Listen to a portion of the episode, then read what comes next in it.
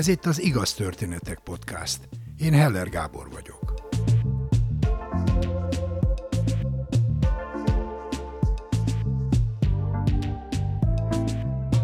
A mai két történetben a félelemről lesz szó. A félelemről, ami mindannyiunk életében folyamatosan jelen van. Félünk az egyedülléttől, félünk a létbizonytalanságtól, a megszigyenüléstől, a betegségtől, az öregedéstől. A sor végtelen. Ebben az epizódban azonban olyan történeteket hallunk, amik konkrét, közvetlen fizikai veszélyről, sőt, életveszélyről szólnak. Az ilyen szélsőséges helyzetekben valamit hirtelen megismerünk, megértünk magunkból és a világból. Először Barakonyi Szabolcs mondja el a történetét. 20 évesen az akkori barátnőmmel elindultunk Londonba szerencsét próbálni. Azt gondoltuk, hogy majd ott válunk munkát, lesz belőle pénzünk, veszünk belőle repülőjét Indiába, oda elmegyünk gurut keresni, és majd szépen megvilágosodunk. Egyébként nagyon barom jó lett volna egy 20 évesen így, így letudni a dolgoknak a nagyját az életben, és akkor úgy azt a, azt a többit ugye el lehetett volna egészen más dolgokkal tölteni. Én akkor nem beszéltem még angolul, azt hittem, hogy tudok valamennyire, gondoltam, hogy akkor én, az elején megtanulok majd angolul, volt egy-két címünk, szállásra és munkára is. Az ismerősök rajtam keresztül jöttek, ők pedig vajdasági magyarok voltak, akik a háború elől elmenekültek mindenfel a világban. Volt egy közülük, aki Budapestre jött, ő volt az én barátom, rendszeresen találkoztunk, és akkor mondtam neki a terveinket, hogy megyünk a Júliával Londonba, akkor mondta azt, hogy, hogy, hogy segítenek, mert kim van a Zoltán, meg a André, és hogy majd ők segítenek a szállásban, vagy nézzünk be, vagy keressük meg őket mindenképpen. Mondanom sem kell, hogy nem jutottunk el Indiába, se a megvilágosodással is, még, hogyha még ez továbbra is cél, akkor még ez nincs megoldva. De munkát azt minden esetre, hogy az első nap, vagy második nap, hogy nekiindultunk, sikerült szerezzünk. Ugye 96-ban vagyunk, akkor még így Magyarország ugye messze van attól, hogy, hogy uniós ország legyen, tehát nincsen egy olyan fogadtatása a kelet-európaiaknak Londonban, Angliában, inkább csak az előítéletek vannak ezekkel kapcsolatban. Lehet venni hamisított vonatjegyet, azzal utazunk oda, nagyon fiatalnak nézünk ki, a korunknál is fiatalabbaknak nézünk és viszont arra nem tudták a kedvezményt jóváírni, hogy minden egyes lukasztásnál aggódunk, hogy, hogy akkor mi lesz. Azt hiszem a Liverpool Stationre érkezünk. Úgy viszonylag az első napokban megvan, megnézzük az első ö, kávézót, az nem jó, megnézzük a második kávézót, oda felveszik azonnal a Juliát. Hempsteadben található a The Café Cup nevet viseli, és egyébként egy írtozatos vegyes banda, tehát azt hiszem a szakács a szerb, akkor a, a főnök se angol, tehát senki sem angol. Ez úgy 3-4 kilométerre van Kilmörből, ahova van a címünk, ahol meg kell látogatni Andrét és, és Zoltán. Természetesen azt szeretnénk, hogyha a szállás is megoldódna ezzel. Nagy szeretettel fogadnak minket, itt is egy nagyon vegyes lakótársaság van, tipikus londoni sorház, két emeletes, ez legfölül van, van benne három szoba, ebből az egyik az nappali, ott nem laknak, meg ott ki lehet menni a tetőre, arra emlékszem, mert ott egy dél-afrikai fiú lakik, akiből egyébként szomelé lesz, már ott akkor ezen dolgozik, egy ilyen padlás feljáróban van egy matracnyi hely még ott az egyik oldalt, a másik oldalon meg a ruháinak, meg a könyves polcink, de hát így felülni nem lehet, de azon keresztül ki lehet menni a tetőre, ahol egyébként pazar kilátás van a környező háztetőkre. Tehát van egy hangulata az egésznek. Zoli lakik a Son, egyébként, mert akkor már van felesége neki, pedig ő is csak pár évvel idősebb nálam. Dél-afrikai a felesége is. Azt megbeszéljük, hogy akkor egy pár napig ott a nappaliban matracon mi kiúszhatjuk, mert utána az Andrék egy hónapra elmennek motorozni, Skóciába a barátnőjével, és akkor mi átvetjük a szobájukat, ez nekik is jó, hogy addig mi kifizetjük a, a díjat. Tehát így, így érkezünk meg Londonba, ez az első szállásunk. Néha vannak ilyen nagy házi bulik, ahol még vegyesebb társaság van, én ott próbálok beszélgetni, próbálok tanulni, van nálam angol nyelvtankönyv, napközben csinálom a feladatokat, nincs még internet, hogy mondjuk így lehetne teszteket kitölteni, tehát hogy úgy, úgy tanulgatok. Júlia meg jár dolgozni minden nap, tök jól keres, tök korrektek vele, minden rendben van, megosztjuk a munkát, én vásárolok, meg főzök, meg tanulok. Ilyen nagyon fiatalok vagyunk, nekem az első komoly kapcsolatom, neki előtte már volt egy ilyen hasonló viharos nagy szerelme, mármint a hasonlót azt arra értem, hogy ahogy én élem meg a miénket, mert ez a, ez a, ez a gyerekkor és a fiatal felnőttkor küszöbén való kapcsolatnak és szerelmnek az összes nehézségét magán viseli. Ez bár nem tudom, lehet, hogy valakinek ez könnyű, de én úgy, úgy, úgy vettem észre, hogy itt azért így szoktak nagy ö, dolgok történni az emberben. Tehát ugye vannak azért közben ilyen konfliktusok közöttünk, meg hát neki is nehéz lehet, hogy én rá vagyok valamennyire utalva, már mint hogy ő az, aki keres, oké, hogy van egy közös pénzünk, amit vittünk, ami fogy, de hogy ő az, aki ezt folyamatosan újra teremti. Én ekkor egy háztartásbeli vagyok, viszont a nyelvet nem tudom jól beszélni.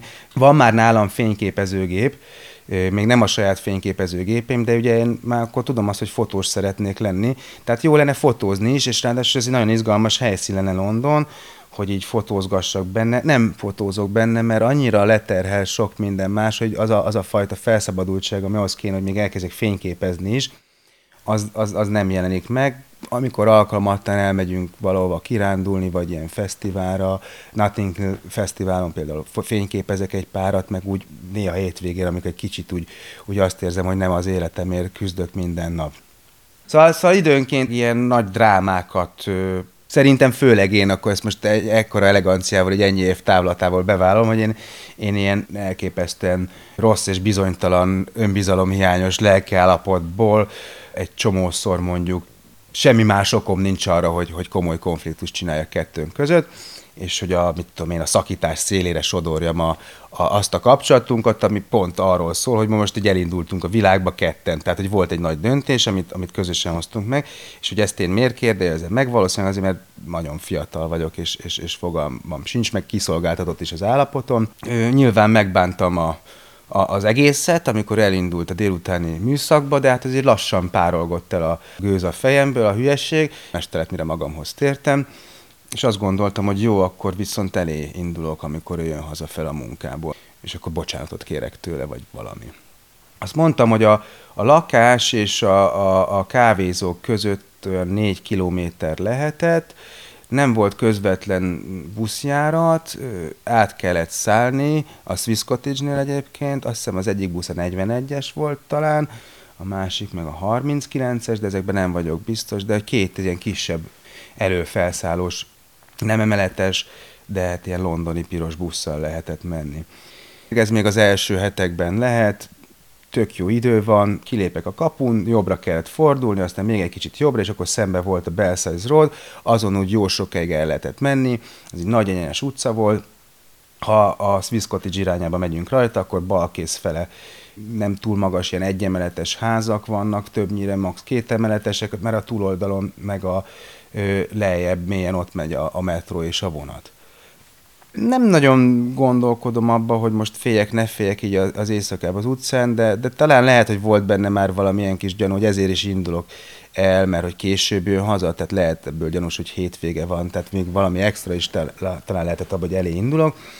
11 óra körül járhatunk, még nem az éjszakai busszal kell be, biztos vagyok, és azért indulok gyalog, hogy, hogy nehogy eltévesszük egymást az úton. Nem lehetek még olyan nagyon messze, nincsenek kocsmák az utcán, meg boltok se nagyon vannak nyitva. Emlékszem, hogy az az úton van egy zöldséges még, akinél néha vásárolok, és akkor jön velem szembe egy fiú. De úgy egy ilyen magas srác, úgy semmit nem gondolok róla, hogy ebből bármi lehetne, de úgy, úgy, úgy meg úgy, még azért úgy dolgozik bennem az, hogy, hogy, hogy, hogy nekem ezt a konfliktust le kéne zárjam, a, a Júliával elnézést kéne kérjek, tehát így figyelek arra, hogy, hogy esetleg látom-e őt, hogy a szembe jövő buszoknak a valamelyikén rajta ül-e.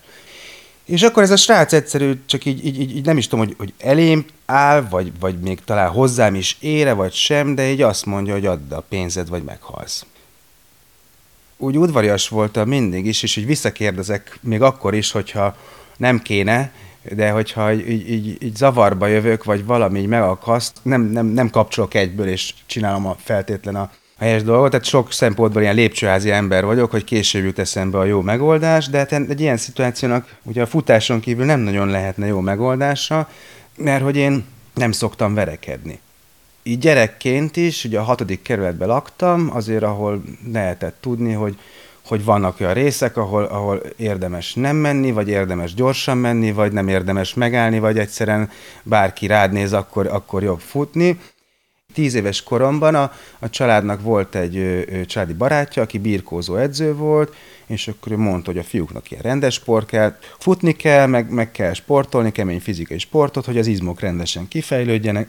Én ugye az átlagnál sokkal alacsonyabb vagyok, nagyon sokáig, ezért nagyon nincs is ellenfelem az ilyen helyzetekben, nem is lesz nagy birkózó karrierem, mert, mert ott ugye azt tapasztalom meg, hogy bármit is tudok én fejben, vagy gyakorlom rendesen a technikát a babákon, meg csinálom meg kőkeményen az edzést, a végén összekerülök valakivel párba, és meg sem tudom mozdítani. De hát olyan, mintha most itt a falat próbálnám meg arrébb rakni, tehát hogy annyira reménytelen, és hát ez így lelkileg megvisel. Tehát, hogy így sokszor, sokszor az van, hogy én akkor az edzés végén ott ülök a sarokba és pityergek. Hát ebből nyilván nem lesz meg a klasszikus sportszeretet, úgyhogy a, az első küzdősportnak az életemben így lesz vége. Később a bátyám elkezd ö, tékvandozni, én akkor lehetek 11-12 éves, és látom rajta, tehát már ő járhat egy jó fél éve, hogy, hogy nagyon lelkes, új barátai lesznek, azt mondja, hogy nézzem meg az edzést, mert hogy, mert hogy szerinte ez egy jó dolog. Baromi jó edzőm van, nagyon szeretem őt, az Engrich Marian. Arra emlékszem, hogy hát egyből jól beszél, motivál. Nekem úgy megy, megy a tékvandó, élvezem is, heti két edzés van. Egy idő után azt mondják, hogy akkor lejárhatok felnőtt edzésre is. Van, amikor hetente ötször járok edzésre, mert, mert egyszerűen annyira élvezem, eszembe jut, amikor már tékvandoztam, de nagyon az elején hiába mondták, hogy ezt nem szabad használni semmire sem, és az önvédelemre is csak a leg, leg, legutolsó esetben. Meg emlékszem arra is, hogy, hogy beszélünk ezekről az utcai konfliktusokról a tékvandósokkal. És akkor ott felmerül az, hogy te rendelkezel egy tudással, és mondjuk harcképtelenné teszel valakit, akkor ott meg fogsz állni. De semmi garancia nincs arra egy nem szabályozott környezetben, egy utcai verekedésben, hogy te mondjuk harcképtelenné válsz, ami azt jelenti, hogy védekezés képtelen is vagy, és akkor ott megállna ez az egész agresszió, hanem nincs válasz arra, hogy, hogy ez mikor és meddig megy el, és hogy ebből lesz-e életveszélyes helyzet az embernek. Ezt ugye az utcán nem lehet tudni. Tehát ezért az utcán minden szituáció veszélyes, ezért a legjobb futni, és gyorsan túl lenni az egészen amikor ott vagyok Londonban, akkor már a tékvandót ugye már öt éve abba hagytam, és akkor ott állok egy ilyen utcai helyzetben, és nyilvánvalóan ez a félelmetesség az első, amivel találkozom, és így próbálom felmérni azt, hogy mi a fene van.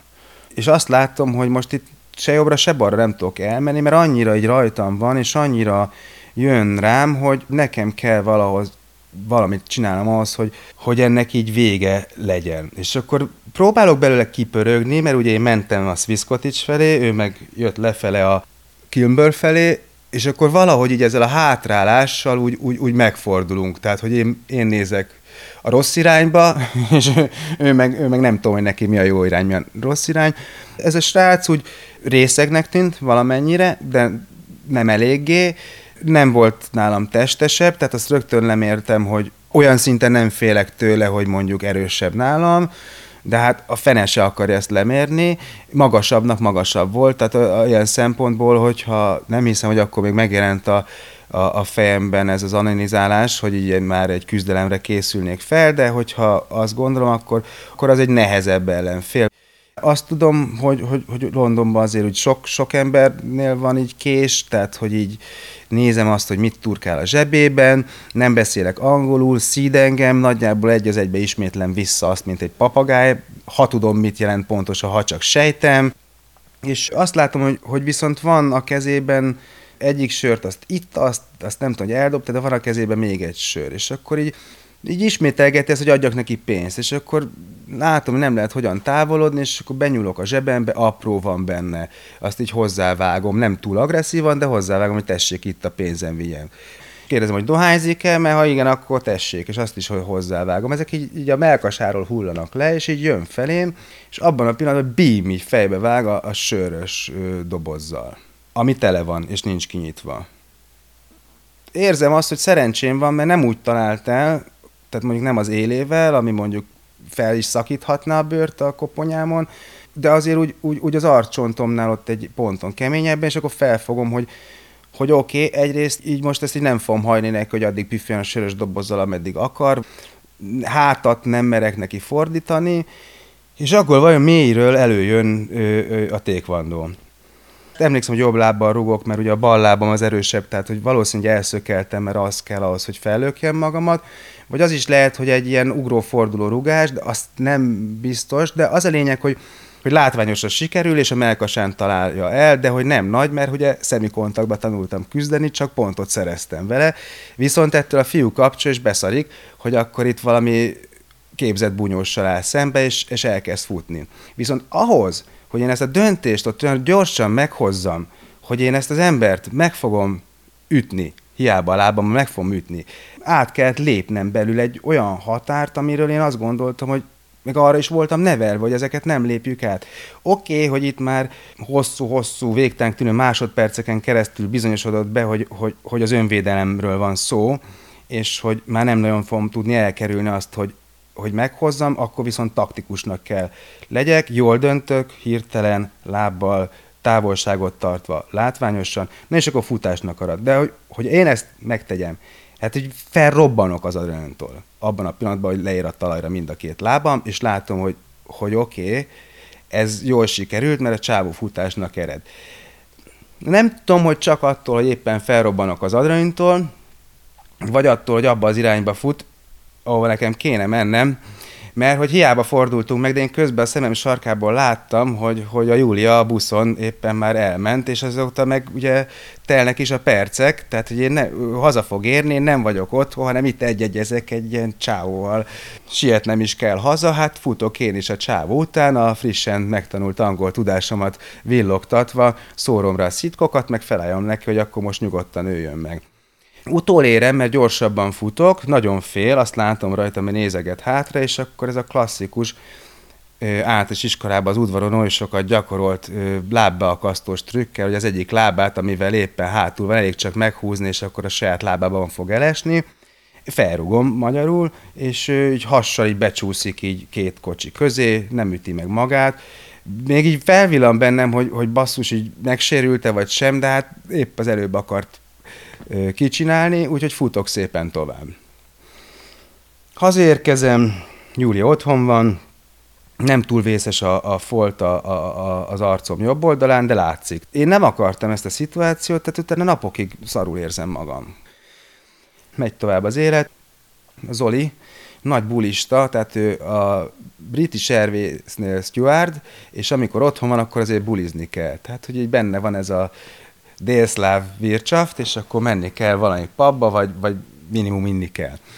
Oda lemegyünk az utca túloldalán az első ilyen nagy hodály pubba, annyira nem volt szimpatikus soha az a pub, mert hogy olyan lepukkant is volt, hogy nem, nem, nem, nem mentem be soha, pedig már akkor legalább egy hónapja ott laktunk. Az eset óta egyébként szerintem vagy egy hét is eltelt a hátsó rész, akkor ott ilyen zene is van, meg biliárdasztalok is vannak, meg talán valami minimális tánctér is van.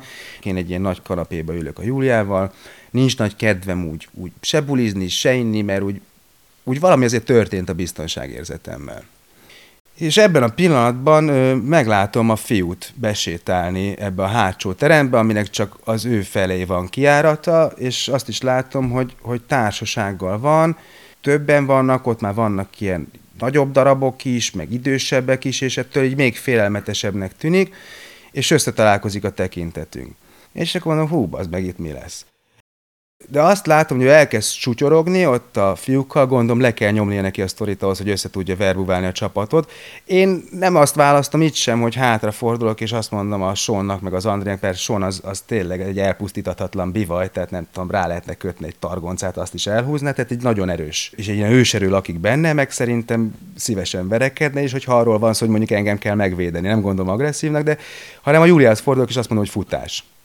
Mit van a srác? Akivel verekedtem, futás. Nem jönnek ki, tehát nem látják, merre megyünk, de hazaig rohanunk. És akkor így, így érzem, hogy ez nem jó. Mi még itt fogunk lakni Kinburnben egy még legalább két hónapig, vagy nem tudom meddig, de hogy, de hogy én itt nem akarok ezen a környéken így élni.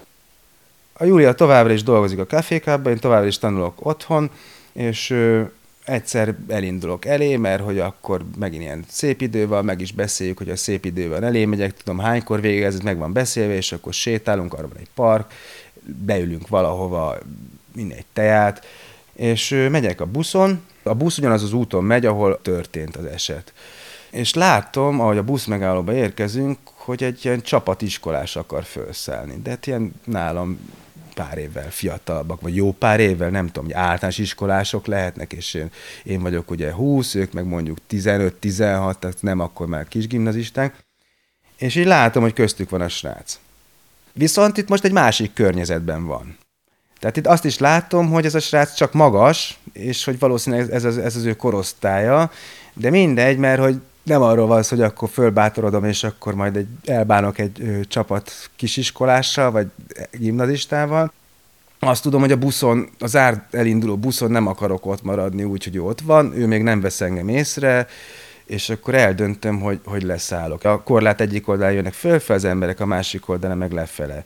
És ö, úgy néz ki, hogy én tök gyorsan le tudok slisszolni a buszról, de ott mégis van bénázás van, és és így a lépcső közepén megállok, abban a pillanatban teszi föl a lépcsőre a, a lábát a srác, és akkor így, akkor viszont egyértelműen összeakad a tekintetünk, ott, ott nem tudom mit mond, de valami így kiszakadt belőle, de nem, nem ő, a félelmet látom a szemében, és akkor azt is valahogy érzékelem, hogy így több, többen tudják a csoportból, hogy, hogy én ki vagyok, mert hírem ment, nem tudom, hogy És akkor az van, hogy nekem így baromi relegem van ebből az egészből ezen az egész helyzeten akarok változtatni, és felismerem azt, hogy, hogy azt képes változtatni, aki tud tenni ezért, aki felismeri azt, hogy ha ő valamit csinál, akkor ez a dolog lehet máshogy is. Ez persze kockázatos, mert, mert ugye mit választok, tehát magasabban állok, tehát folytathatnám az egészet a végtelenségig, de, de meddig?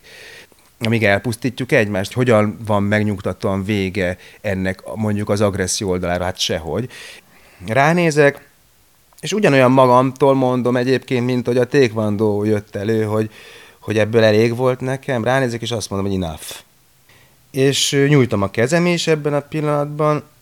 Nem tudom, hogy mit lát ebből, mit ért ebből, de valahogy azt az egésznek a, a gesztusát, a békülékenységnek a gesztusát megérzés így gondolkodás nélkül elfogadja.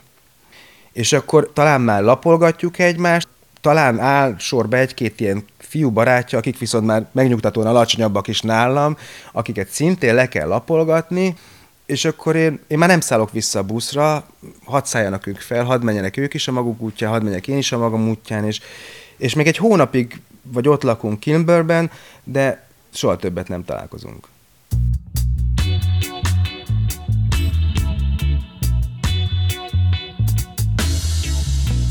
És azt tanultam meg, ha valamit megtanultam, hogy, hogy a rossz dolgok megállítását is az ember megpróbálhatja, és próbálja is meg a kezébe venni, és legyen kezdeményező benne, vállalja fel azt a kockázatot, hogy, hogy mondjuk nem fogadják el az ő békülő gesztusát, de, de hogyha az ember elbújik és nem vállalja fel olyan kockázatokat, mint mondjuk a visszautasítás, akkor nincs megoldás az ilyen helyzetekre.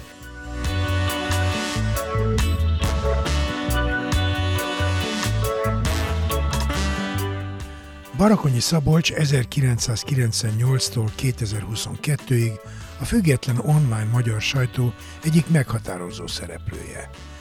Először az Origo fotoriportere, majd az Index fotósa.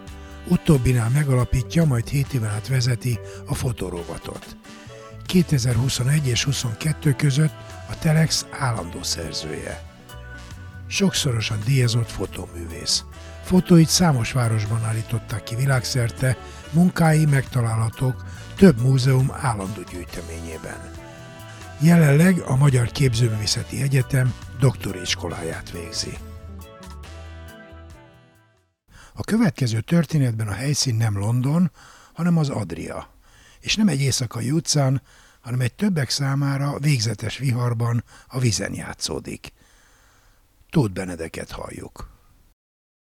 2005 áprilisában vagyunk, a hetedik Miramare kupa adriai vitorlás versenyre mentünk barátaimmal.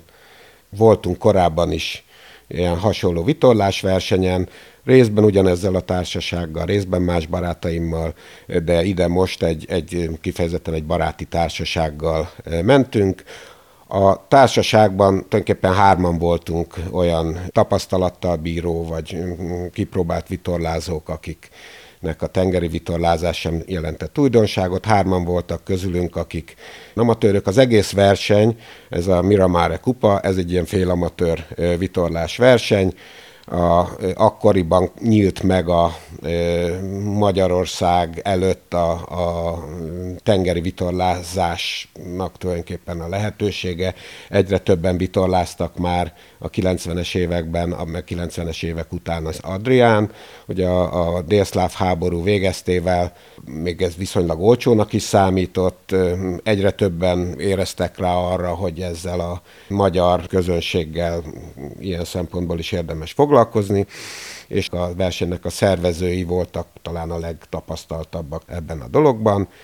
Ez egy félamatőr verseny, ahol általában a kormányosok azok mind profik voltak, tehát tapasztalt Balatonon és tengeren egyaránt komoly tapasztalattal bíró sportemberek, de a legénységnek a zöme az, az ugyan vitorlázott már, meg tudja, hogy mit hogyan kell zagatni, hogyha a kormányos utasítja, de legtöbb hajón voltak csak a, a, a társaság kedvéért, meg a buli kedvéért csatlakozó olyan, olyan emberek is, akiknek a vitorlázáshoz sok közük korábban vagy akkor nem volt. A mi társaságunk is egyébként ilyen volt, egy vadonatúj, Bavária 42 részer típusú, teljesen új hajókból álló flotta tulajdonképpen első versenye volt, és ezekkel a még kipróbálatlan, de a hajógyár ígéretei szerint kiváló versenytulajdonságokkal bíró versenyzésre is alkalmas túrahajókkal bonyolították le a versenyt. Azért volt különösen csábító ez a, ez a verseny, mert itt most tényleg arról volt szó, hogy teljesen egyforma hajók, teljesen azonos körülmények között versenyezhetnek. Egyhetes zömmeltúra verseny volt a cél. Ha jól emlékszem, akkor az első nap volt egy pályaverseny, második nap már egy túraszakasz, és a harmadik naptól további túraszakaszok.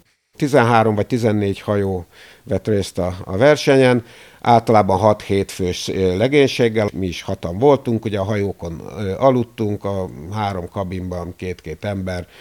A mi társaságunk azért olyan emberekből állt, akik közül mondom hárman akár kormányosként is tudtunk volna szerepelni, de a maradék három emberből is kettő legalábbis már többször volt vitorláson, meg jó atlétikus, jó felépítésű, jó fizikumú fiatalemberek voltak 30-as éveik közepén mindannyian.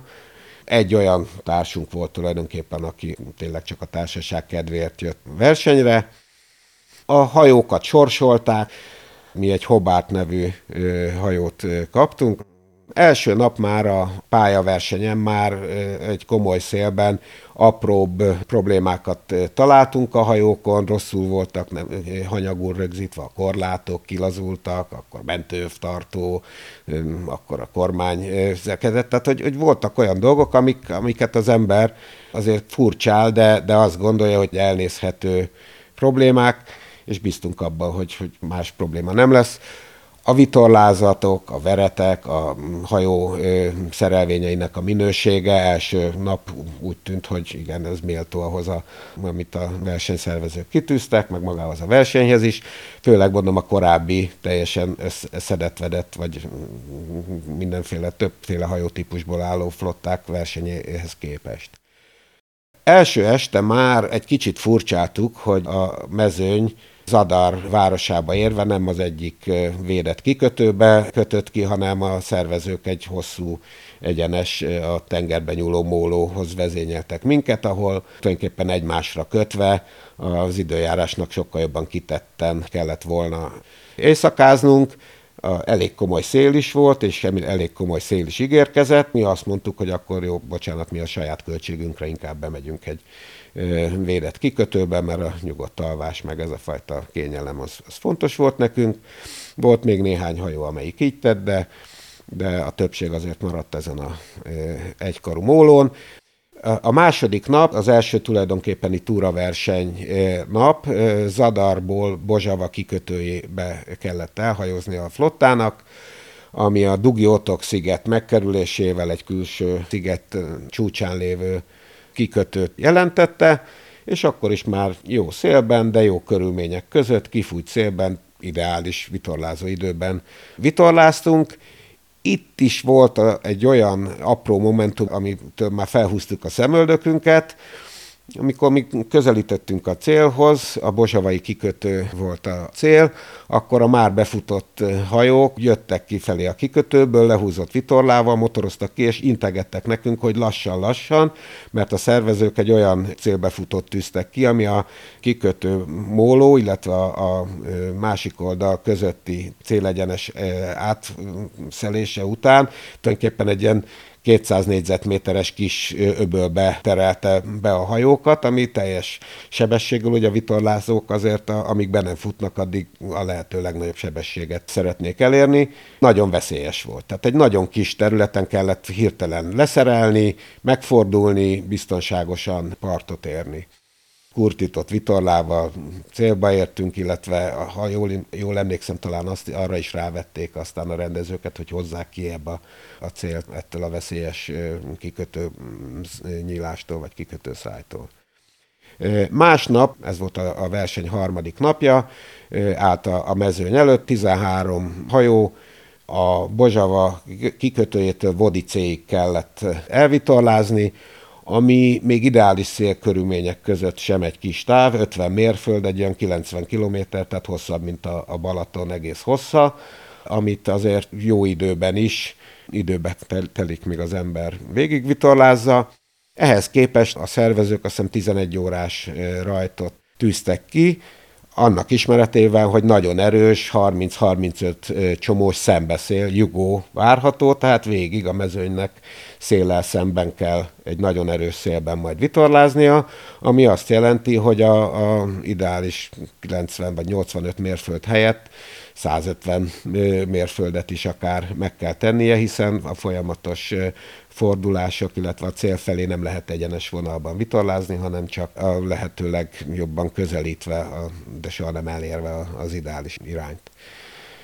Eleve a 11 órás rajt is egy kicsit olyan furcsa volt, általában nem 11-kor szoktak egy ilyen túraversenyt, főleg egy ilyen hosszú távot elindítani, és ha jól emlékszem, akkor még ezt a, a rajtot is visszafújták, közben a szél fokozatosan erősödött. Az a, az a társunk, aki kevésbé volt szokva a vitorlázáshoz, az nagyon hamar rosszul is lett, tengeri beteg lett.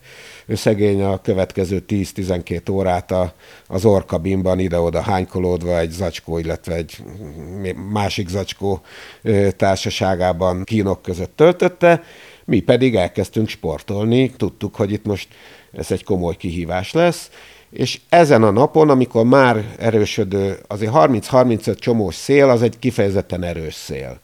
Az már a gyakorlott vitorlázókat is próbára teszi, főleg folyamatos krajcolásban, versenykörülmények között, amikor a versenyszellem ládásul azt is előhozza az emberekből, hogy igyekeznek a lehető legtöbbet kihozni a hajóból is, és a legénységből is nem minden hajós volt olyan szerencsés, mint mi, hogy igazából menet közben különösebb probléma nélkül napközben abszolváltuk a verseny jelentős részét, ami azt is eredményezte, hogy elég jó pozícióban, olyan harmadik, negyedik helyen voltunk a, a versenyen, de mivel nagyon nagy volt a táv, későn is indultunk, az látszott, hogy ez bőven az éjszakába fog nyúlni, mire mi odaérünk, tehát olyan 11 évfél körülre satszoltuk az érkezést. Menet közben már kaptunk értesítéseket, hogy néhány hajóval műszaki problémák vannak.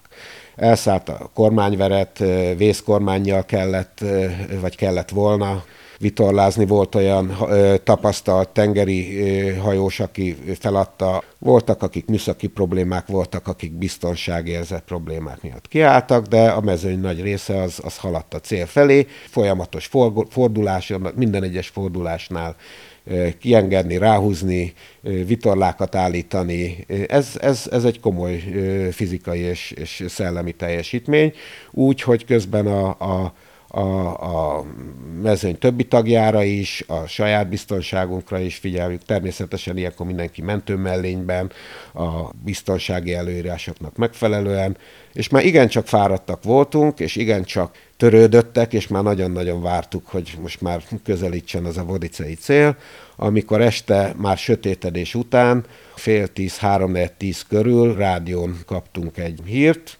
jelzést, hogy az egyik hajó eltűnt a radarról, nem látják, és, és Mayday jelzést is leadott, ami a közvetlen életveszély, illetve a egyezményes jele. Na ennek a Mayday jelzésnek az elhangzásakor nem tudtuk, hogy mi van, hogy vajon kivel és hogyan mi történhetett. Kiderült, hogy a vezető, vagy az, e- vagy az első, vagy a második helyen lévő Antigua nevű hajó került bajba, amelyiknek a kapitánya Keszthelyi volt, akár csak a én, illetve a legénységünknek még egy-két tagja, illetve a mi kormányosunk. Tóth Gábor Sziszi szintén nekem gyerekkori barátom, osztálytársam és vitorlázótársam volt. Mi a versenyben vezető Antigua nevű hajó kormányosát jól ismertük. Zoli egy, egy szörf válogatott, tapasztalt vitorlázó volt, aki ráadásul ezt a versenyt korábban már meg is nyerte, összeszokott tapasztalt legénységgel, nem tudtuk egyszerűen elképzelni, hogy mi történhetett velük amikor egy ilyen jelzés elhangzik, akkor azt nem lehet félváról venni, vagy nem negligálni nem lehet. Amikor ez a, ez a jelzés elhangzott, és megtudtuk a pozícióját annak a hajónak, aki bajba került, és láttuk, hogy mi ahhoz viszonylag közel vagyunk, akkor mi egyből leszereltük a vitorlákat, lementem a, megnézni, hogy pontosan melyik irányba hogyan kell mennünk, és akkor hirtelen egy, egy, egy ilyen páni félelem tört rám. Szembesültünk azzal, hogy nagy valószínűséggel az a hajó vagy felborult, vagy elsüllyedt, vagy nem tud, egyszerűen nem tudjuk, hogy mi történt vele. Viharos körülmények között nem látni, hogy hol vannak. Épp egy olyan veszélyes szakaszon mentünk, ahol zátonyok, sziklaszírtek, szűkületek voltak, tehát ahol a navigáció amúgy is nehéz. Egész egyszerűen pánik tört rám, amit, amit valamennyire próbáltam leplezni vagy uralni, de, de egész egyszerűen nem tudtam hideg fejjel gondolkozni. Korábban voltam én már vitorlás versenyen nagy viharban, kék szalagon is ért olyan nagyon nagy vihar, ami emberpróbáló volt, de közvetlen életveszélyben soha nem éreztem magam, egészen eddig. Itt azt éreztük, hogy sötét van, óriási szél van, hullámok vannak, bármi megtörténhet. Kormányosunk szerencsére nagyon-nagyon profi és nagyon higgadt maradt, és pontosan józanul, tehát a legnyugodtabb hangon mondta, hogy oké, okay, leszerelünk, itt vannak, ide megyünk, megnézzük, megkeressük őket, közben te tartsad folyamatosan a kapcsolatot a többiekkel, addigra már kiderült, hogy melyik hajóval történt, valószínűleg mi történt. Ez a vezető hajó, az Antigua elvesztítette a tőkesúlyát, abban a pillanatban fel is borult, a legénység a vízbe esett, a legénységnek egy része elsodródott, és a hajó pedig tulajdonképpen lefele fordulva csak a kormánylapát állt ki a, a testből, nem is lehetett tudni, hogy mi van velük, illetve hogy, hogy hol lehetnek. És akkor mi körülbelül olyan egy kilométernyire lehettünk ettől a hajótól, ami ilyen időben sem olyan rettenetes távolságot. Tudtuk, hogy egy 5-10 percen belül meg tudjuk találni, vagy hogy oda tudunk menni arra a feltételezett helyre, ahol a hajót keresni kell. Én folyamatosan fölle rohangáltam, mert ebben a szituációban azt is láttam, hogy alattunk, szél alatt zátonyok vannak, a hajó és az átonyok között a feltételezett helyhez nincs annyi biztonságos tér, ami, ami sok biztonságos manőverre adna lehetőséget. Ami még jobban növelte ezt a páni félelmet bennem, az az volt, hogy egy idő után elkezdtük hallani a segélykiáltásokat. Meghalunk, segítsetek, és hallottuk, és nem tudtuk, hogy honnan, mert tök sötét volt, jelzőfényeket nem láttunk, és egyszer csak láttunk egy ilyen derengő zöld, teljesen kísérteties, rettenetesen vészjósló foltot lebegni a víz felszínén. Kiderült, hogy ezek a, a kabinfényei, illetve a fedélzeti fényei voltak annak a felborult hajónak, aminek a, az árbóca lefele állt a, a vízben. és aminek a svertjébe kapaszkodva állt egy ember, aki, aki a kezével egy félig a vízben lévő és a hullámok által minden pillanatban lesodorható ember tartott. Hát e, ezt, ezt a látványt ezt el nem feledem, se nem kívánom senkinek, és akkor kellett nagyon újra végig gondolni, hogy mi a, mi a legbiztonságosabb, vagy a legkevésbé veszélyes módja annak, hogy, hogy őket megmentsük. Kérdeztük, kiabáltunk nekik, hogy meg vagyunk, itt vagyunk, többiek hol vannak, mondták, hogy nem tudják, elsodródtak, ők ketten vannak itt. Mivel a hajó fel volt teljesen borulva, és a, a kötélzet, a ruhák, minden tartozék itt lebegett körülötte egy teljesen bizonytalan és, és, és felmérhetetlen területen. A kapitányunk úgy döntött, hogy most ebben az esetben nem alulról közelítjük meg, mert ugye, hogyha motorral a propellerre egy drótcsavar rátekeredik, akkor a mi hajónk is kormányozhatatlanná válik, és meghiúsul a mentés, meg ráadásul mi is ott mondom a közeli zátonyokon köthettünk volna ki.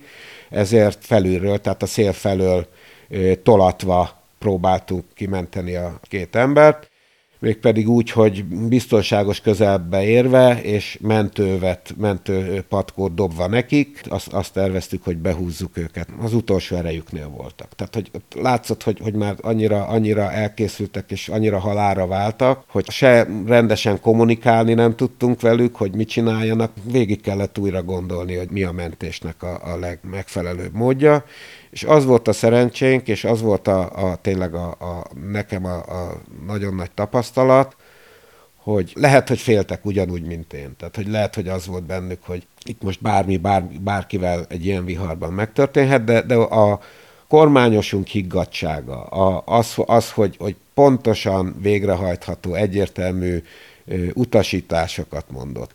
Valahogy megnyugtatta a, a legénységet is, megnyugtatta azt a két embert is, akinek épp az életét készültünk megmenteni. Ez volt az a magyar sajtóban is, meg a vitorlás közvéleményben is nagy port kavart, és nagy utóélettel bíró vitorlásverseny, ami, ami nekem is egy életre szóló élmény. Azt érezni, hogy ennyire tudok félni. A halálfélelem az, milyen pillanatok alatt előjöhet az emberből az, hogy mennyire törékeny a, a, az emberi lét, mennyire pillanatok alatt történhet bármikor bármi, és hogy mennyire nem vagyok erre felkészülve, ezzel való szembesülés, ez nekem egy nagyon nagy tapasztalat volt.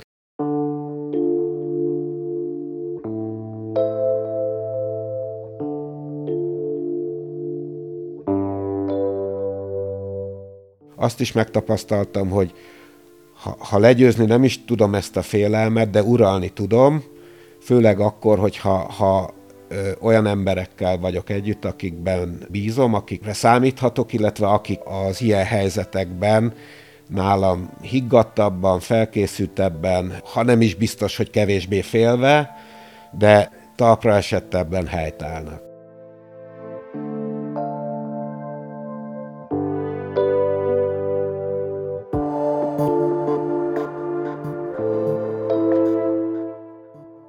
Tóth Benedek jogot és vendéglátóipari főiskolát végzett. A vitorlázás mellett jégkorongozik is. Jelenleg saját szavaival egy Balaton felvidéki kisfalu kocsmárosa. Két felnőtt leánygyermek édesapja.